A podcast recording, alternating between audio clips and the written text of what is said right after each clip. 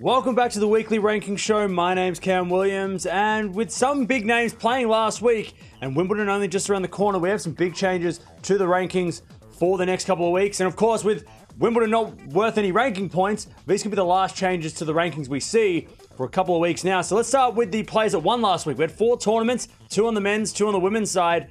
Let's go have a look at who actually won last week. Starting with the WTA at the Libema Open in the Netherlands. Alexandrova defeated Sabalenka 7-5-6 love, which is really interesting because both those players can't actually play at Wimbledon. So good result there for both of them, but unfortunately, they won't be playing Wimbledon. Over the Nottingham Open, Haddad Maia won her first title, defeating Riske in the final 6-4, 1-6, 6-3, and she got a boost in the rankings after winning that tournament. Over on the men's side, at the Rosmalen Open, we had Van Rijthoven beating new world number one Medvedev, which we'll talk about in a second. He won 6 4 6 1 in his first ever tournament on the ATP. So, what a week he had. He actually beat a couple of good players along the way as well. And at the Stuttgart Open, Matteo Berrettini, successful comeback for him. He hasn't played since Indian Wells. He defeated Andy Murray in the final. Unfortunately, Murray got injured in that final, but it was still a very close one 6 4 5 7 6 3.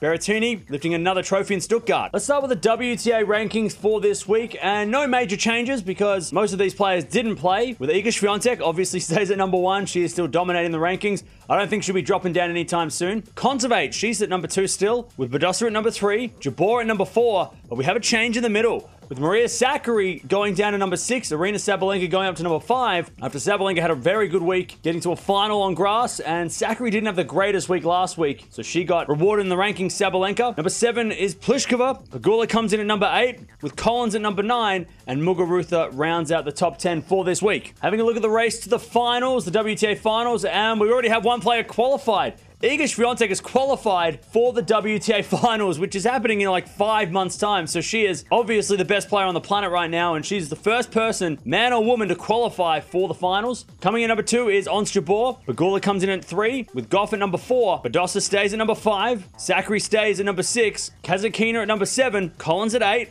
But we have a change down the bottom with Kudermetova, who got to a semi-final last week on the grass courts. She goes up to number nine, pushing down Keys to number 10. And a lot of these players are actually playing over the next two weeks before Wimbledon. So we might see some changes to these rankings over the next week or so. A couple of players that got rewarded last week for great results. We had Haddad Maia, of course, winning her first title. She goes up to number 32 in the world.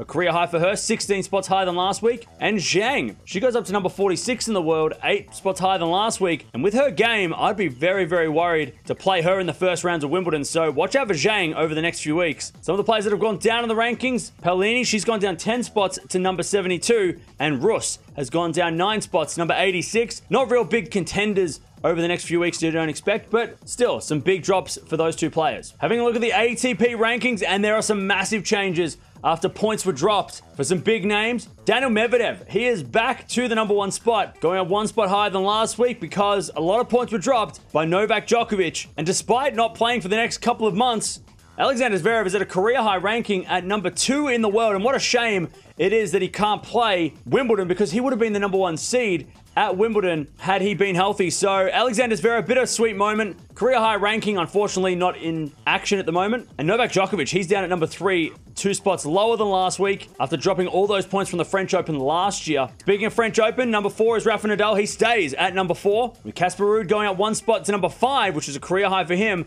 pushing Tsitsipas down number six, who dropped those points from the French Open last year. Alcaraz coming in at number seven, with Rublev at number eight, Auger Aliassime at nine, and the Stuttgart champion Berrettini, he stays at number 10 for the rankings for this week. Having a look at the race of the final, and we have no change from last week, with Rafa staying at number one, Alcaraz at number two, Tsitsipas, he stays at number three, Casper Ruud at four, Zverev at five, Rublev at six, FAA, he stays at number seven, Medvedev, despite making the final in Holland, he stays at number eight. Djokovic stays at number 9, and Taylor Fritz, he stays at number 10 in the race to the ATP Finals. Having a look at some of the players that have gone up in the rankings this week after a very good week, Andy Murray, he's gone up 21 spots to number 47 in the world, back into the top 50, and unfortunately got injured, but if he does end up playing over the next couple of weeks, he could push for a seed at Wimbledon. And the fairy tale story of the week Van Rijthoven going up 99 spots to 106 in the world, a career high for him. And if he plays well over the next couple weeks, he might just get direct entry into Wimbledon. But I'm sure after last week, he'll be getting a wild card for sure because he had a